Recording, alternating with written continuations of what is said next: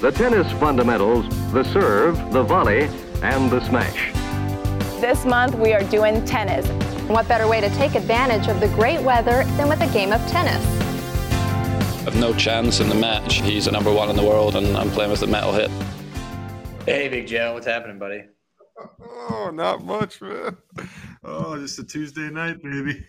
Yeah. Hey, you know we haven't really, we haven't been pod, we didn't podcast right after the Open. I've been, I was at work today, and I was like, what am I? I'm just looking at like Excel sheets and emails from people. I'm like, what the fuck? There's no, I don't have the second screen with all the scores up on on this or that tournament. I'm in a total tennis hangover right now. it was a good two week stretch, man. it was so good.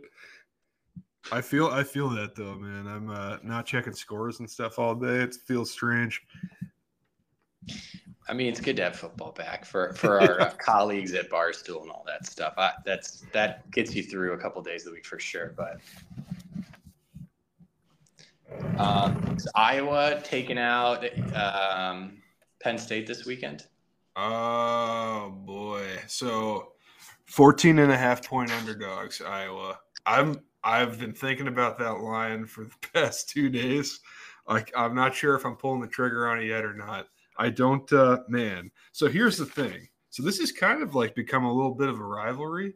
Uh so there's like some bad blood between Iowa and Penn State last couple times they played each other.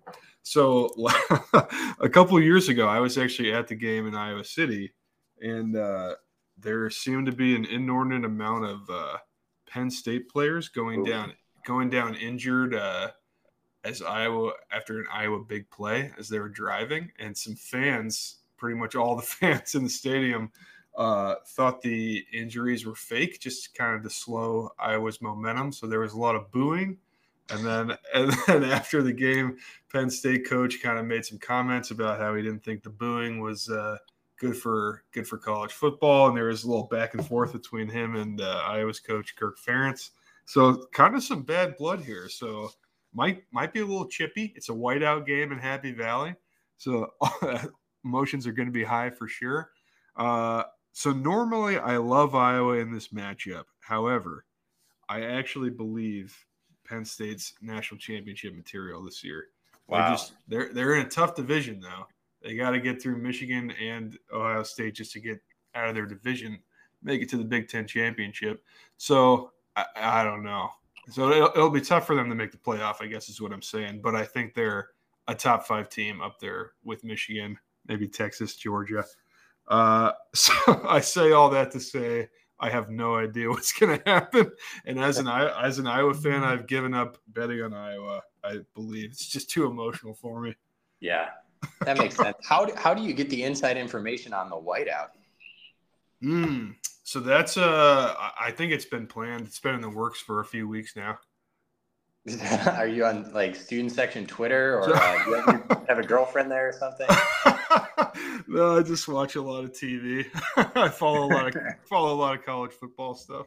Gotcha. So yeah, I think uh, I was wearing some uh, some alternate uniforms as well. They'll they'll be wearing black pants. Usually they wear the gold pants, so that'll be interesting. Look forward to it, ladies and gentlemen. Uh, Hawkeyes in black pants. So, do you, you said you know we some days you get a chance to watch all day long. Maybe you didn't catch as many uh, of some of the matches. I wonder if you want to just start at the semis and just talk about the big picture, where we stand here at the end of the season, effectively the the Grand Slam season on, starting with the men's. I, I do want to go back to the quarters just uh, to talk about Zverev. Yeah, love it. Um, really good showing. Um, he beat Jannik Sinner in, in, a in a classic five setter. Um, he he really seemed to he he put himself up a notch in my book uh, as, as kind of the next crop, the one step down from the main guys. Um, shout out to Zverev for a good performance, but he did, he did not make the semi because because then he he loses to uh, what to either Alcaraz or Medvedev, right? Alcaraz, yeah. So yeah, that was a heck of a that Zverev Sinner match was insane. I believe you were there, right? Yeah, I was. I actually uh, caught like, boy, let's see. Maybe we were at the bar for the first in between uh, after the Sabalenka match, and then we went in for two sets, and then it was about, boy, I don't know, 10, 11, 30, and we were like, we have to, we have to go. It was Sunday night, mm-hmm. uh, or it was Monday night. It was Labor Day Monday, and it's still a long ride back. They, I mean, if if we had stayed till the end and then rode back, we might be home at four in the morning. it was a late one for sure, man.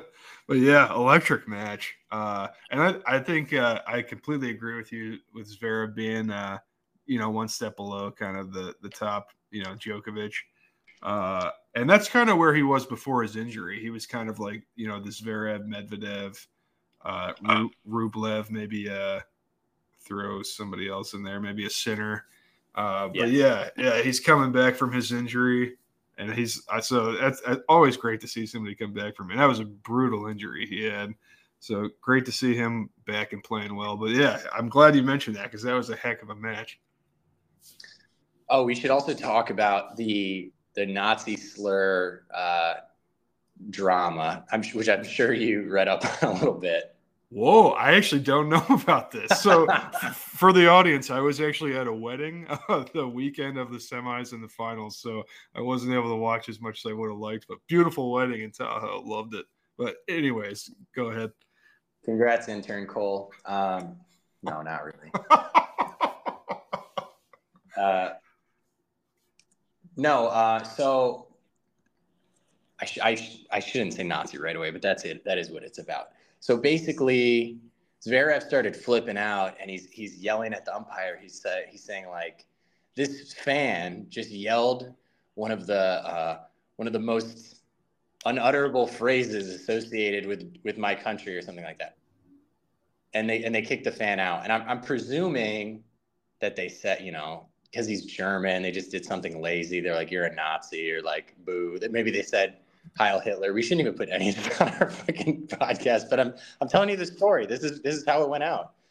Uh, but apparently, uh, our guy Ravi like d- did the deep research on it, and it was some other um, like German language phrase that you or I or most fans or maybe even most umpires you might think wouldn't recognize as like a slur or an offensive fate. Like they're going into the like Eastern European deep cut uh, 1930s references. But of course, being German, he did know it, so it did it did affect him mentally. But he he, he basically, uh, you know, let it be known right away that it wasn't cool. And whether the umpire knew the deep cut or not, they took his word on it. They weren't messing with any cancel culture stuff, and they they sent the fan out regardless. Wow. Okay, I had not heard any of that. That's interesting interesting stuff. So don't do or don't go look up what the phrase is, and I mean use it with your friends. That's a you know you don't need to know, but that's basically the the gist of uh, Zverev getting the fan kicked out for um, for trying for trying to pull a fast one on everybody and yell some sort of inane. Uh, cruel things to, to a foreign player because they because they knew the culture and presumably were from somewhere over there. Hmm. Um, that's all on Zverev let's, let's talk. Uh, let's talk semis. Um, most of it. Um, well, Alcaraz. We don't get Alcaraz Djokovic. Um, no. What were you thinking about Medvedev by the time he was in the final? So, man, great tournament for Medvedev. We got the uh, rematch of what the 2021 U.S. Open final, where Medvedev actually pulled off the win against Djokovic. So. That's that's kind of interesting. But yeah, we didn't get the Alcaraz Djokovic final. Uh, seemed like the whole tennis world wanted it. But I think uh, maybe Medvedev used that as some motivation. Like uh, everyone's overlooking us. Like it's just just Novak and Alcaraz's tournament. Like there's other people here. So I I, I am very proud of Medvedev for uh, making it to the final. He he played really well. I think uh, Cole texted us in like uh, maybe the quarters or maybe the fourth round. He was saying Medvedev looks like he might be able to win the whole thing. Shout out to Cole for the for the uh, good call on Medvedev.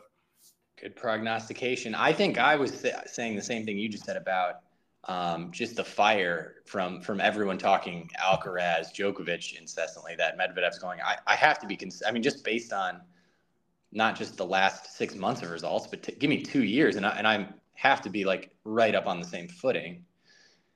Yeah, and he's 2021 U.S. Open champion too. So Right. he's like, yeah. So yeah, he's he's right there for sure. So, but Djokovic still kind of takes care of business. Yeah, straight sets. Um, ben Shelton, the emergent superstar. Uh, probably a lot of people didn't know his name. If you don't listen to Love Means Nothing, we've been a fan of him since early, early on. Um, what a year! Um, a lot of, I mean, we've talked about the the sort of like rise all year and, and how exciting it's, it's been for him to come on the radar. Tons of losing, like tons of Yeah, early exits and and uh, getting spanked out there, but he he found the huge serve. He found the swagger, and um, I imagine we're going to see him in quite a few ads and t- TV moments in the next year. Oh yeah, for sure. He loves the big stage, loves the camera. He's he's made for that. He's like media darling. And he uh broke out this year at the Australian Open. I believe he made it to the quarters. Uh maybe the fourth round, at least the fourth round. I think it was the quarters though. And then like you said, between the Australian Open and the US Open, whole lot of losing. I know he went several months there without winning two matches in a row. Uh, so he, I mean, he's such a young kid. It's his, I think, his first full year on the tour. He's obviously going to have some growing pains. Uh, so a huge tournament for him here in New York, man. All the, all the way to the semis. Yeah, he's got the uh, the phone celebration. He's dialed. Apparently, that's a that's what Chris Eubanks said that means. He was commentating a few matches. I believe Patrick McEnroe asked him like, "What is the what does the phone celebration mean?" He's dialed, baby. He's dialed in. He's focused. Mm-hmm. But then, but I don't know, Joe, because then he hangs it up on you when he beats you. that's true. and that's what uh so that's what Novak did after he beat Shelton in the semis, right? Yeah. So if anybody can find this video, or if you want to work uh, as another unpaid intern, and we'll stitch it together, you have to see Shelton do the celebration after beating Frances Tiafoe because he really, he's really theatrical about it, and it, it seems very cocky, and it might, it might even come off the wrong way, especially beating another American and just kind of being coming out of nowhere, like he hasn't earned this spotlight other than in this tournament, and he really, he really slams the phone on on Tiafoe after beating him, and then Djokovic after beating him in straight sets, calmly, calmly does the phone celebration. I was impressed with the research on Djokovic's team. I mean, he's got to worry about keeping his ankles cool, and he, you know, maybe what's where Shelton's going to serve for him to go deep and get the celebration so that he can pull that at the end. I think, uh, dude, those guys at the top, like the the extreme competitors in any sport, they know everything that's going on. Like uh, their team is so locked into like every player, all their, all, I'm s- certainly all their like on court uh, tendencies and things like that, and apparently even the celebrations. all the way till the end. Totally. uh, the uh, what's it called, Joe? It, you know, in like chef culture, the the sort of oh the the piece de resistance. getting into some culinary school here. Love it. oh, that's great. Wait, what is that? I think I, I understand that to mean like like the little like the little flourish that's like this. You thought this was all great. It was a great meal or a great little presentation, but uh, this this really put it over the top. Oh, Uh, I'm getting on Google the most important or remarkable feature. So that, that's that's a little more mainstream and broad. okay. I'm using it somewhat ironically, I guess. Uh, what if I? I'll do this for the listeners. We'll try to add some more stuff like this since it went so great last time.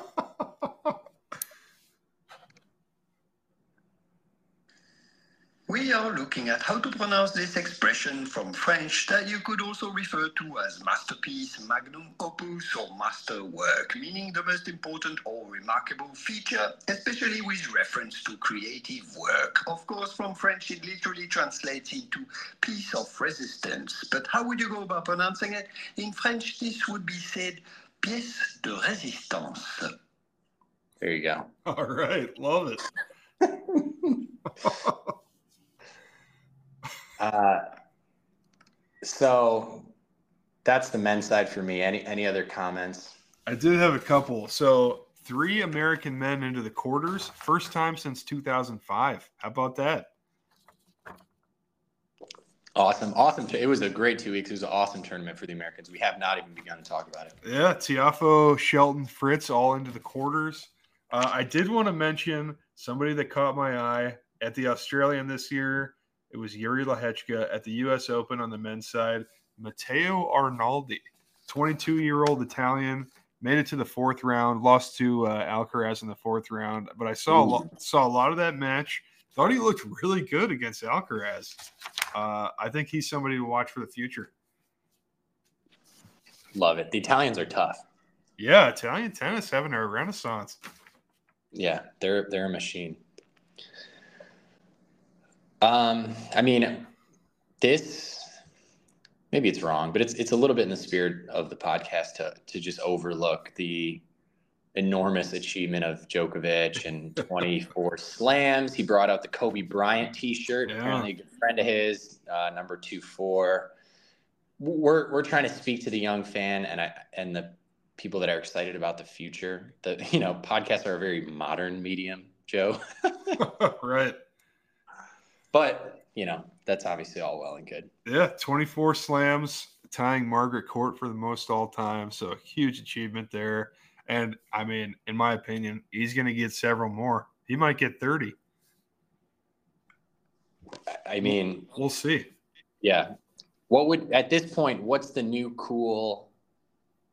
When he's really almost not favored, what? Where? When are they going to say like, "Oh God, if you could really get there"? Like it'll be thirty because it's a round number, or you know, Hmm. is it is it that he's the first one to do it when he's fifty? Like what? What's what would be the next huge unlock that he could do potentially? So okay, that's interesting. So we Yeah. think we think for sure he'll get at least you know a couple more. So I mean, I think 25 would be huge, getting you know being the most ever, you know, alone, not tied with Margaret Court. But I think that would be a big one. Uh, 30 obviously huge. Uh, he can maybe has he already the oldest person to win a slam? I guess I don't know that. So if he's not already, that would be a big milestone there too. I think the calendar slam's probably eluding him at this point. Just too much competition. Oh, sure. Yeah. That's probably out of the question now. Yeah. And he was close in, uh, what was it, 2020? Or no, it's 2021 uh, when he lost to Medvedev in the final. So he was that close. I think he won the first three in 2021. Yeah, he was that year, and I mean, absolutely was tearing through this year until until the big Alcaraz moment really came of. Yeah. And I wonder, uh, most titles all time, not Grand Slams, just any title. I wonder he, where he's at on that list because that would be a big, big milestone. I think Federer's probably got the most titles. Just total racking them up across, getting all the way down to. I mean, how low do they count those? Any ATP? I think yeah, any, any ATP title. Love it. We'll. Uh, I'm sure we'll be doing his obituary over the next couple of years here. so here's the here's the big story I came online to tell. Uh, I haven't really talked to you guys about it much at all. I, I wanted to like bottle it up and, and and save it. So the day of the women's semifinal.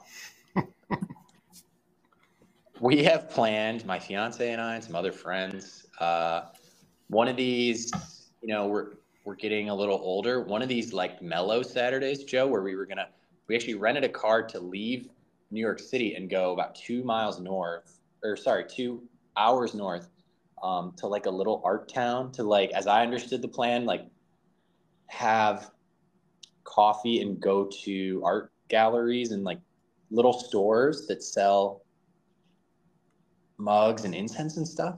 Is- Okay. Am I painting a picture for you? Excellent. Yeah, it sounds great. We're in such a store just like that. I don't know. Some people are, are actively shopping. I'm kind of like looking at a cookbook that I'm, you know, I don't have cookbooks or anything like that. I'm just kind of killing time, enjoying enjoying a pretty uh, laid back mini road trip day. When I get the big call um, from Z, shout out Z, she's not listening, but uh, Z calls and she she's my she's my fiance's sister, and we've talked about Coco Gauff a lot, and we and watched together once or twice. So I figured she was going, "Are you are you nervous? Are you ready?"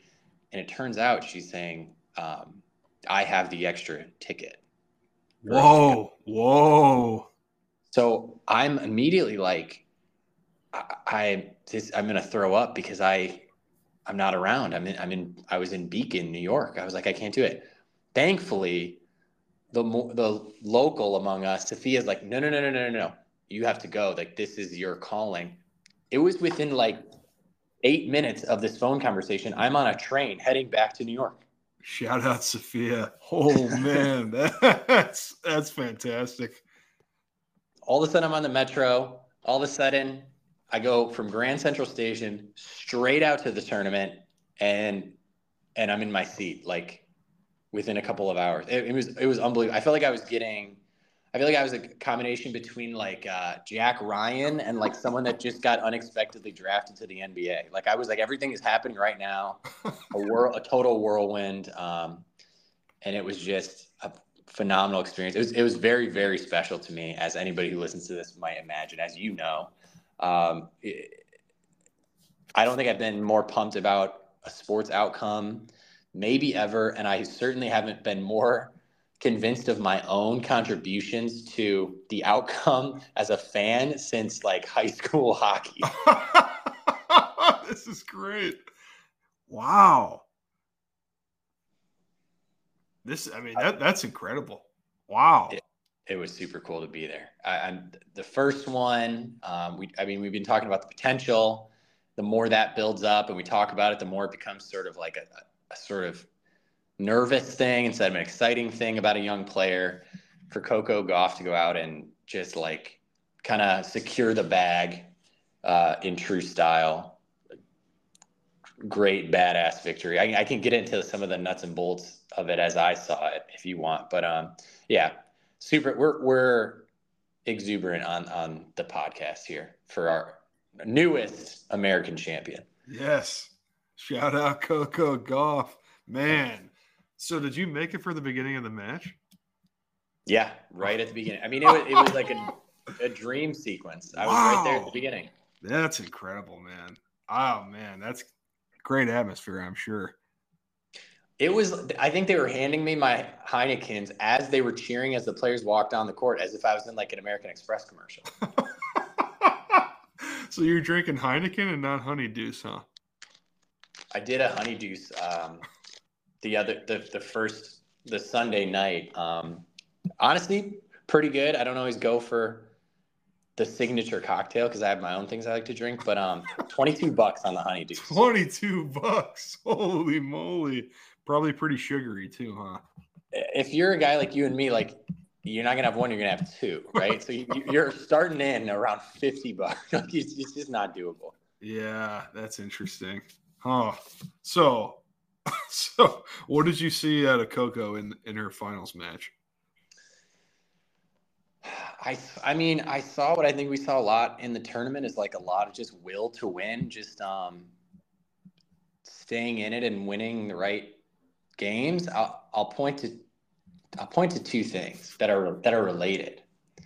So the first thing that I, I was probably noticing and maybe just being nervous about it is that like I would say Sabalenka probably hit way more errors for sure, but way more winners. Mm. There was many a time when Coco was just like totally on her heels, way behind the line. She's not controlling the point. She's just playing her her signature incredible defense and putting the ball back, um, which more often than not pays off. And Sabalenka does make an error, and, and she's going to win. But uh, it didn't. I don't know. It didn't feel like all the confidence of of someone taking control of the match.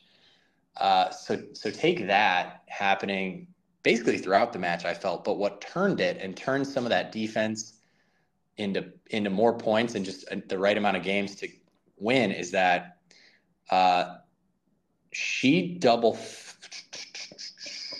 she lost her serve um, maybe two maybe even three times in the first set um, and she broke she broke as well. So they were kind of trading breaks in the first. Mm. Coming out in the second, she she I think she double faulted the first point coming out. So she's down a set. She comes out and she double faults the very first point of the second set. You might think, oh, this is not good. Is she just feeling the pressure of the moment and this whole stadium is going nuts rooting for her? But what it actually turned out to be, she double faulted a number of times again in that set and, and in the third, but she did not get broken on her serve because she had bigger serves, more control of the points, more aces. So I think coming out and putting a couple double faults on the line and making sure she holds uh, made it worth it to be able to just play long rallies and a lot of defense against Sabalenka and, and turn those sets into uh, into routes for her ultimately by the time it got around to the third. Wow, great analysis. The game within the game, man. So she changed up her uh, going for bigger serves, more aces. That's interesting. Is that uh is that the Brad Gilbert effect? Guys everywhere, man. Brad, yeah, Brad. You know, he just he just keeps the confidence. Uh, keeps everyone calm out there. He well, his whole philosophy they said is I don't know if I said this on the last episode, but I, I heard him say somewhere that he was they're always they're always they're always tough on Coco Gauff's forehand. I think not because it, Mm. it's trash, but because with it, she you'd be talking about a really, really, really complete player if she Mm. if it was as good as other parts of her game. Um, and apparently Gilbert came in and say like, don't don't like let's not over focus on fixing that. Let's focus on what you're good at. Oh, I've heard uh, Patrick Mouratoglou, who's like one of Serena's longtime coaches. He's I've heard him say the same thing. Focus on your strengths. That's interesting. Okay. And I do have to say, I was giving Brad a lot of shit on the last episode about uh I wouldn't want my coach to also be doing the broadcast. Darren Darren Cahill, who I love, who's on the ESPN broadcast, he's Sinner's coach. So he was I noticed that. he was doing double duty too. So apparently, I just have no idea what I'm talking about. But good for Coco, man. Love it. Look, do these guys not make enough money? Like, wouldn't you just want to take a? I mean, even if you weren't going to go read the playbook again, would you want to take a break and watch a couple matches? I mean, do you do you need to be kind of like on with? Think of how much talking and like energized, just vocalizing you would do during the course of coaching and then and then speaking on TV. Dude, I completely agree. That's where uh, I'm different than a lot of people. Like, dude, there's no way in hell I could do that. Like, if I'm coaching a player in the U.S. Open, like when their match is over, I'm exhausted. Like, there's no way. I'm, right. there's no way I'm going to do TV after that. So, man, good for those two. You're going in the ice bath bath next to him. I know you are. It's from from sitting in the box, yeah. Oh man. So jeez. What a what a tournament for Coco though, man. Great summer for her. So she was saying in her on-court interview, uh, she kind of thanked the haters. So did you you stayed for the interview, I'm sure? Oh yeah. Oh it's a great interview. So she kind of thanked the haters at one point and said, you know, like three weeks ago, I I won a 500 event. People said like it was going to end there. Like or two weeks ago, I won a 1,000 event because she was playing great in this summer leading up to the U.S. Open. Like won her first 1,000 event, and people said, "Oh, that's the best." Like she's gonna do, and then I came here and now I'm ho- hoisting the trophy, and I, I was like, "Damn, that's great, man! I love it." Hell of a Yeah. summer for hopefully uh continues next year. Hopefully we get a run of domination out of Coco. For sure. Hope, hopefully, we're in just a, a- an awesome era here uh, that coincides nicely with our pod kicking off. Um, yeah, the, the the haters speech was great. Every, everyone got a big had a big reaction to that. What do you think about who the haters are? Are you do, do, who's who's Coco listening to? That's the haters. That's that's a good question. I always wonder that, like whenever like the same thing, like Travis Kelce and Mahomes, like when they won the Super Bowl, Kelce's like, nobody gave us a chance. It's like, dude, what are you talking about? Like everyone's picking the Chiefs.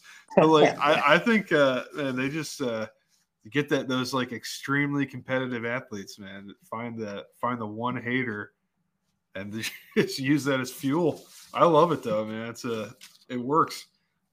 And uh, but I feel like Coco actually maybe did have some critics. Like I don't know, uh, just because she was like so hyped at such a young age. because she's been on the tour for what three years now, two or three Yep. years.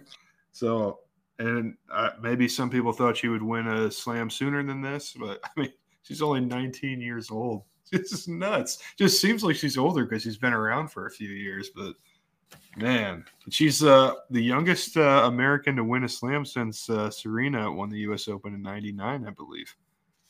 Definitely. I mean, every every stat does just go back to Serena. Sabalenka, number one. Swiatek, number two. Coco Gauff, number three. How about that? Yeah, cool. yeah. So knocking off the world number one in the finals. Pretty badass. Any any uh you know you know who else we should shout out? Um how about Madison Keys? Yeah, Maddie Keys, great tournament from her. So her MO is she basically um I don't know I, I'd be hard pressed to say she was ever in the top 10. Um but she has competed now in the final against Sloane Stevens. Yep. She's in the semifinal against Sabalenka, and they went to three sets. Sabalenka just turned on the the psycho power at some point, but um, she's kind of just like solid and unfazed, and um, she's a power hitter, and I guess can just knock people off and sort of just ride her way out to the end of these tournaments here and again. Yeah, I feel like she's like one of those like when they say in boxing, like they got a puncher's chance. Like she's throwing haymakers. Like so Mm. on any given day, like because the way she plays, like she's she's going for winners. She's trying to get out of points as quickly as possible, short rallies. Like she, I mean, she's she, kind of like Ostapenko. Like if she's on and she's like she's hitting her spots, like she can beat anybody. Just like uh, so yeah, so she went 6-0 over Sabalenka in the first set, and then second and third sets both went to tiebreakers. So Keys is Keys is that close to the U.S. Open final. Almost had an All American final. Right. How, yeah, we love it. Um, again, we've we've talked about it. We'll continue to. That's that's what we're that's what we're here for. But um, home court advantage thing is unbelievable. As I said, I was absolutely focused on screaming at the right time and and making it a hostile environment for Sabalenka, making it a, a fueling environment for Coco. So what I was thinking is just like how interesting is that that that's basically happening in every single football game right? But if you would go the next day and watch uh, Djokovic and Medvedev I don't know it's you kind of don't have that same environment. Like if an American's not playing Mm, you kind of have a whole different uh, atmosphere for for the match. Right, that home soil is huge. Yeah, I feel like uh, the truly greats of the greats, like the Federers, the the Djokovic's, and the Dolls. Like I feel like they've got fans that travel, or they've just got fans everywhere. But yeah, it's it's uh, definitely that home soil. Having an American in the match, definitely a different atmosphere at the U.S. Open. I, love that we're still just you know we're rooting on countries even though it basically means nothing um, you know essentially they don't keep score of any of this stuff although we are going to talk about the laver here in a second Yes. I do want to shout out uh often my uh under the radar pick, Elena Ostapenko. Did Oh, we no. I don't know if we talked about this on the last episode or not. i think we covered it Oh, we did. Okay. So knocked off You can talk- you always want to talk about it. yeah, knocked off Iga in the in the fourth round, round of 16, uh, and then lost to Coco in uh, the quarters. So good showing out of Ostapenko. Shout out Caroline Wozniacki. I believe we mentioned this on the last episode as well. Made it uh, back to the fourth round and uh, also lost to eventual champ Coco in the fourth round. So good to see her coming back. She uh, took a few years off, had a couple kids. So she's making a comeback, and I thought she was playing really well. It took Coco to three sets in the fourth round. So hopefully uh, Wozniacki's around for a while. I want to sh- i have an under the radar value pick for uh, next season Yes, love it, love it. somebody who didn't win a slam this season Okay, we're talking men's or women's? women's and that's the end of the answer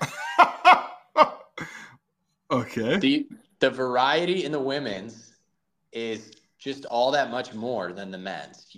This year we had three new winners out of four, right? Uh, is that right?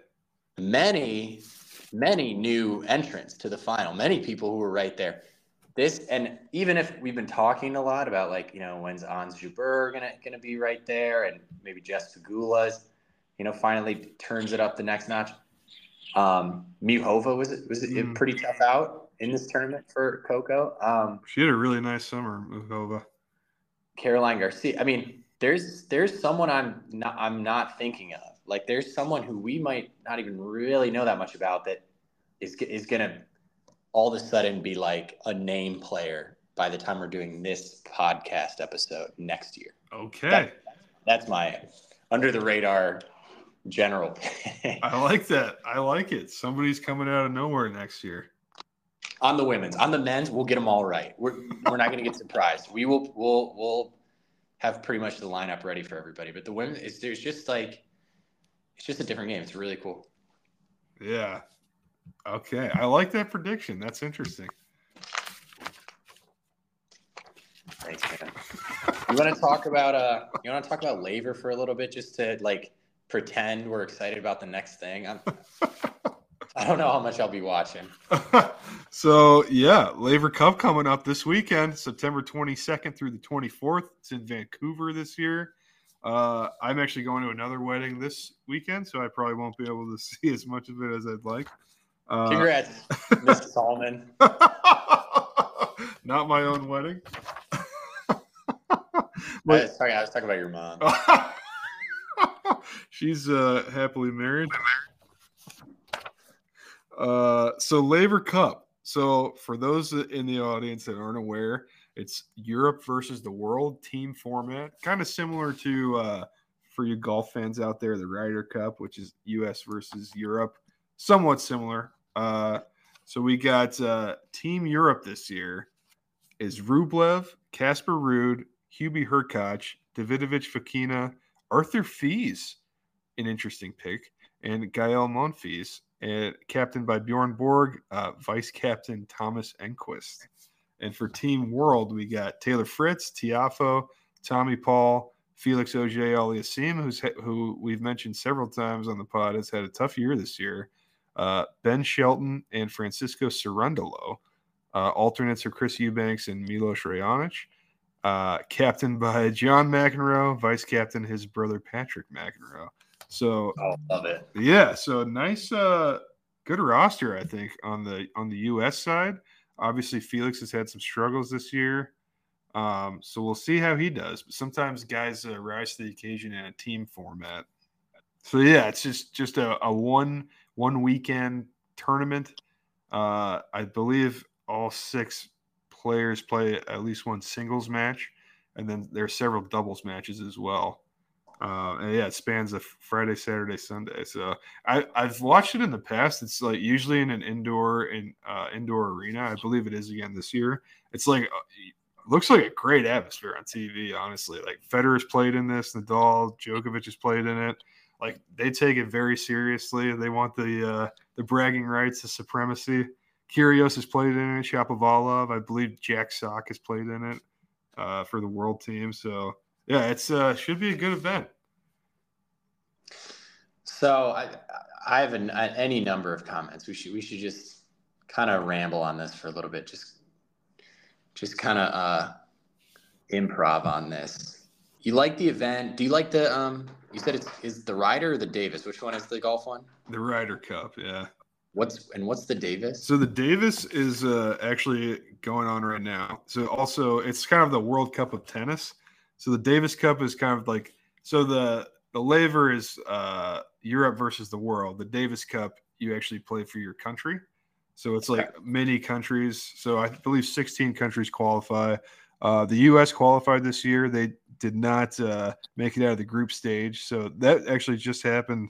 That group stage of the Davis Cup was going on this past week. Uh, so there's we're down to eight countries left in the Davis Cup. Then the Billie Jean Cup is the women's uh, version of the Davis Cup. So it's kind of the women's uh, tennis World Cup, and the U.S. is in the field of 12 in that, and that will. I think those matches are going to take place in November. So Davis Cup. I think the the Davis Cup we just had the group stage, and then we'll have like kind of the next stage also in November. So I believe the finals of the Davis Cup and the Billie Jean Cup kind of go on at the same time. Would you agree that relative to the popularity of the sport, the the Davis Cup is a lot more popular than the Laver Cup? Mm, that's interesting. So they are they are very different. Yeah, it is kind of like because you know in the Davis Cup you can back your country, uh, which is always like you know a sense of pride. So a lot of people take pride in it. I've followed a lot of tennis players on uh, Instagram, and they were all you know posting videos of uh, them like watching their uh, their uh, compatriots play in the in the Davis Cup, and they were very excited. So yeah, I, I, I don't know. I would say yeah, Davis Cup's probably much more prestigious. The Laver Cup's just one one weekend. It's just kind of a more of a fun event, although they do take it really seriously. I remember one year, uh, I think uh, like it came down to like a Kyrgios Federer singles match to like winner won the Laver Cup, and it was like super intense. Uh, do you think it should be more popular? Are people missing out for not watching? Not watching the Laver? Yeah. I uh, I don't know if it should be more popular than the Davis or the Billie Jean. Probably not. Uh, but I think it, it should be more popular in general for sure. I think it's a, more it's, popular in general. Yeah, I think it's a great event. I uh, I would definitely be watching. Uh, if I wasn't going to a wedding this weekend, but yeah, definitely it's a it's a great atmosphere, and I love like the team aspect of it. Uh, and I've heard like some other players say that uh, that some guys on tour they play better uh, as part of a team rather than because tennis is such an individual sport. It's so uh, so intense and weighs on your mind. But yeah, the team aspect is fun for them. Um, quick, quick Billie Jean King comment that I forgot to mention. You know how uh, you know how she's always wearing like a purple jacket and stuff. Okay, I didn't I didn't uh, realize that. Okay, she's she's kind of she's kind of always wearing like a purple jacket, and I thought it's just like her and Elton John have the same stylist, and like they kind of have a similar look with like they're kind of stocky and have like big ridiculous glasses, but I realized watching all the WTA graphics and watching her give the trophy to Coco. That's the color of the WTA. She invented it. Ah, wow. Okay. she's like she's like the CEO, commissioner, mascot, all in one, and best player. Yeah. yeah, that's interesting. Good for her, man. So, have you seen the uh, the Billie Jean King movie with the uh, Emma Stone and Steve Carell?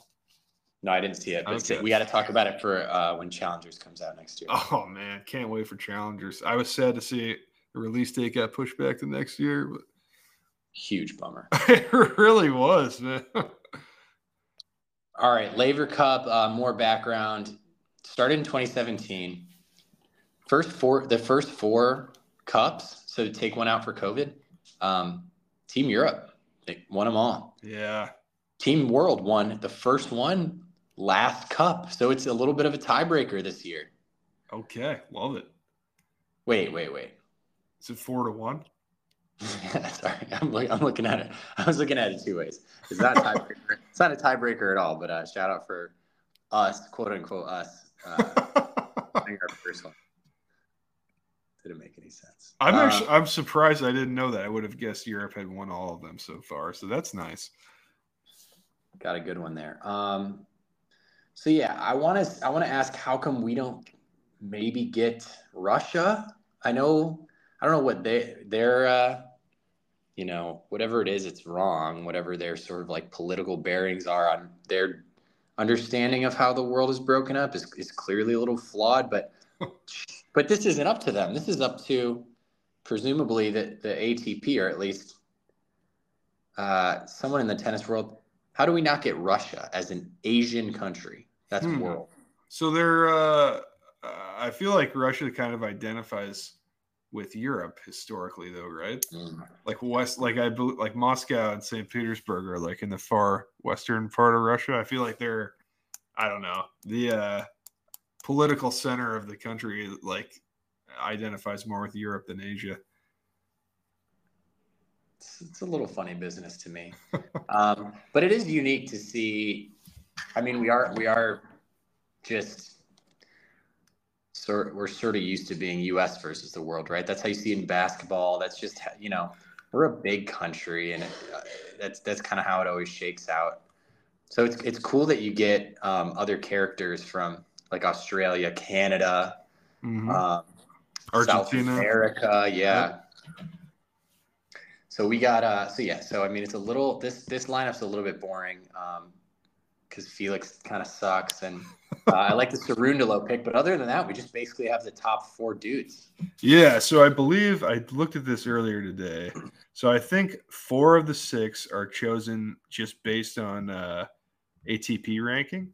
So I think like this the top four in the world and like top four in Europe are chose or are have the opportunity to be on the team. Obviously, they can uh, deny or uh, you know choose not to play, which obviously a lot of the Europeans did this year, as we're missing Djokovic and some others.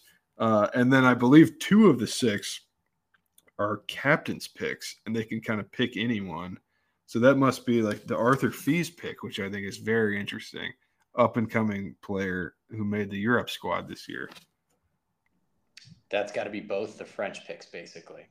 Yeah. Gael Monfils ranking isn't too great anymore. Right. Yeah. Formerly a great player.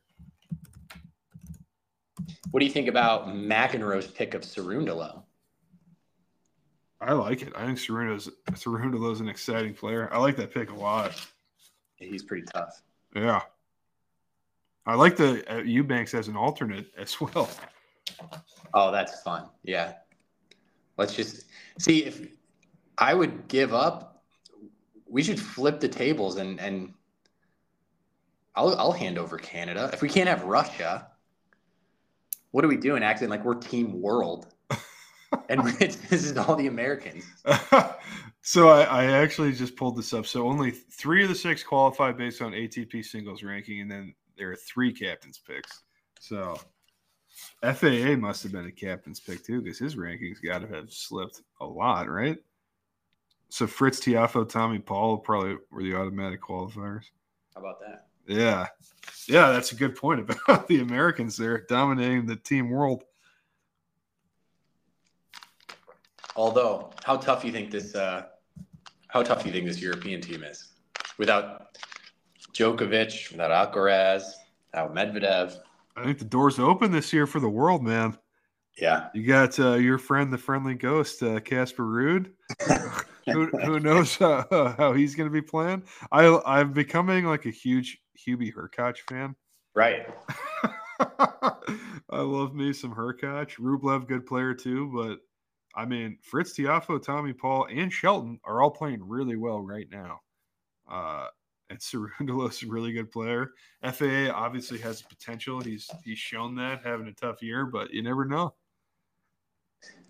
Laver Cup hard court indoor. Note that too Yeah, for some of these Shelton performances, right? yeah, that'll be good for his big serve. Get the did, Rune didn't even want to show up and play for Europe. Yeah. It is kind of a I mean, for what they could have had, the European team, you're missing a lot of the big stars. So I think it's I think it's Team World's year. Keep it going. Let's keep it going, world.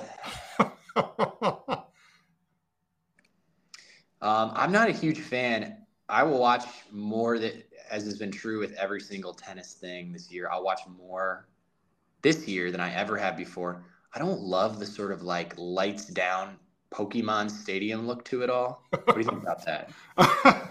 That's interesting. So I I love the indoor look. I love like the where it's like the crowd is like completely dark and there's only lights like on the court. I, I like that look. I'm gonna, I'm gonna disagree with you there. All right, fair enough. Fair enough. We can we can have our spats every once in a while.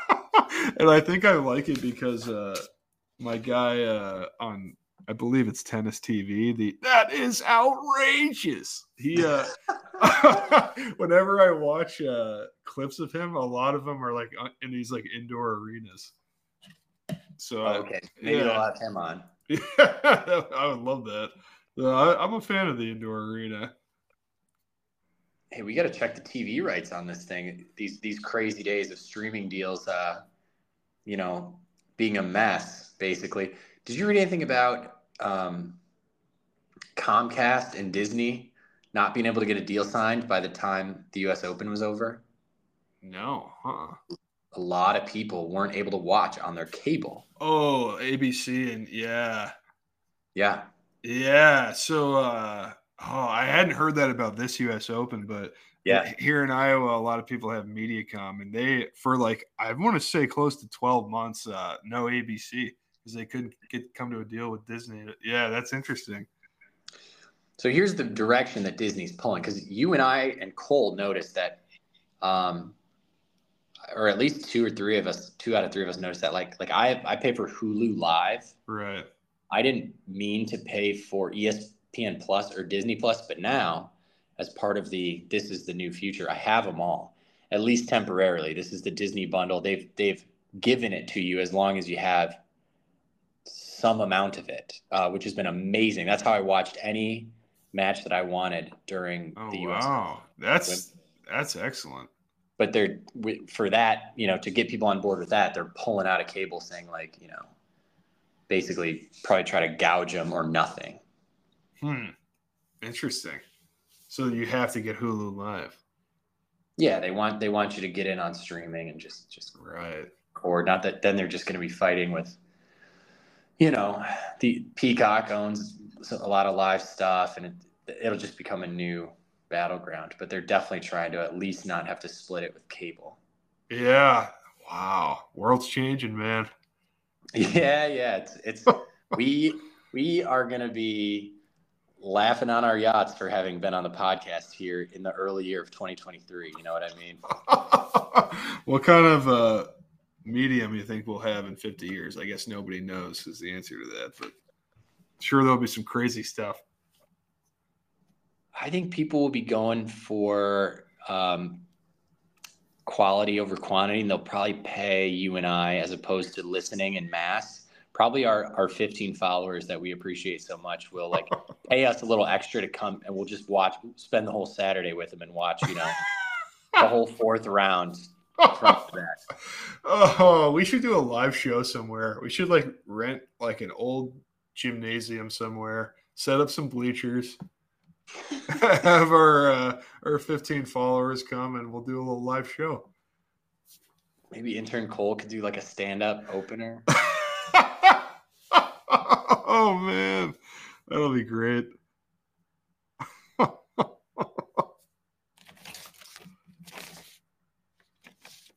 Are you shuffling your notes? What what else do you have on uh, on Laver Cup? All the only rest thing I have is that uh, I mean the McEnroe Bor- Bjorn Borg thing is really cool. We're going to talk about that in the Challengers episode two. These guys were great, great rivals um, back in the day, and probably the two best dressed sports competitors of all time. That's an interesting take. I like it. Uh, I, that's I don't have any more on the Laver Cup. I think uh, I believe McEnroe and Borg have been the captains of their respective teams all five or six years, however long the Laver Cup's been going on. So they're well versed. They know what they're doing. Yes, true. Um, they probably, I'm, I got to guess, were a part of putting it together. Yeah, I would guess so as well. Yeah. Boy, oh boy. I want to say the Laver Cup was in Chicago one of these years. I could be wrong about that. I, I think it was in Boston one year. I believe it alternates between a European location and a world location each year. But maybe they'll come to Des Moines, Iowa at some point. 80 35, baby. oh man, maybe they'll uh, make it to Ohio, Sylvania. Let's just hope for the future of the Love Means Nothing Road show that they stick with Cincinnati for next year's uh, Thousand tournament. We got a Oh, lot to talk yeah. about this weekend. Um, I'll call you and Cole to talk about the future now that we've we've gone through a calendar slam ourselves, and I, I would, I mean, I would say we did it. we essentially played in every slam. I mean, we're pretty much on the tour now, right? We're on the radar. We're ranked, um, and people are going to be looking out for us next year. you know what I'm looking out for next year? The Lifeguards movie. Hey, shout out Johnny! Oh man, he's he's going to be pumped to hear that because he he does listen to this. so I uh I I hear they they wrapped. The filming is done. It's uh we're in the editing stage now. I believe Johnny made a post on uh on Instagram playing a little guitar solo. It brought tears to my eyes. I'm dead serious. I almost commented something about why is this making me cry, but I felt like I shouldn't. I thought that'd be weird. it's a great post, man. Well, he will know. He will believe you uh, in in its sincerity. And what we'll do is there's an opportunity to submit a photo, and it'll be in like the background of a scene as like an employee of the week. That's so good. Oh man. so like uh fans submit a photo and they pick one. Uh, I think it. I think whoever sends one in, it'll it'll be, um, you know, like posted on a bulletin board in the background or something. Okay, gotcha. I'll be sure to send in my uh, professional headshot. Yeah, we'll get you in there. Um, man, so much appreciated. All all good things. We got a wrap on lifeguards. We got a wrap on uh, season one. Not officially of love means nothing, but uh, the, the rest becomes like the gravy part of the season. You know what I mean? The sort of like the victory lap part. We're gonna have some fun episodes uh, for for the back half of the year. Right, yeah. Still have uh Davis Cup, Billie Jean Cup, Laver Cup, ATP Finals. Uh so yeah, still some tennis left, but hell of a season. Shout out Coco Gauff, the reigning women's champion, the, the reigning American trophy holder. Let's go. Let's go. Oh man. Oh wow. Goosebumps, man. I'm gonna go uh, put it on ESPN Plus, the replay. I got all the rights to it. go, go to bed. Go to bed at one o'clock in the morning.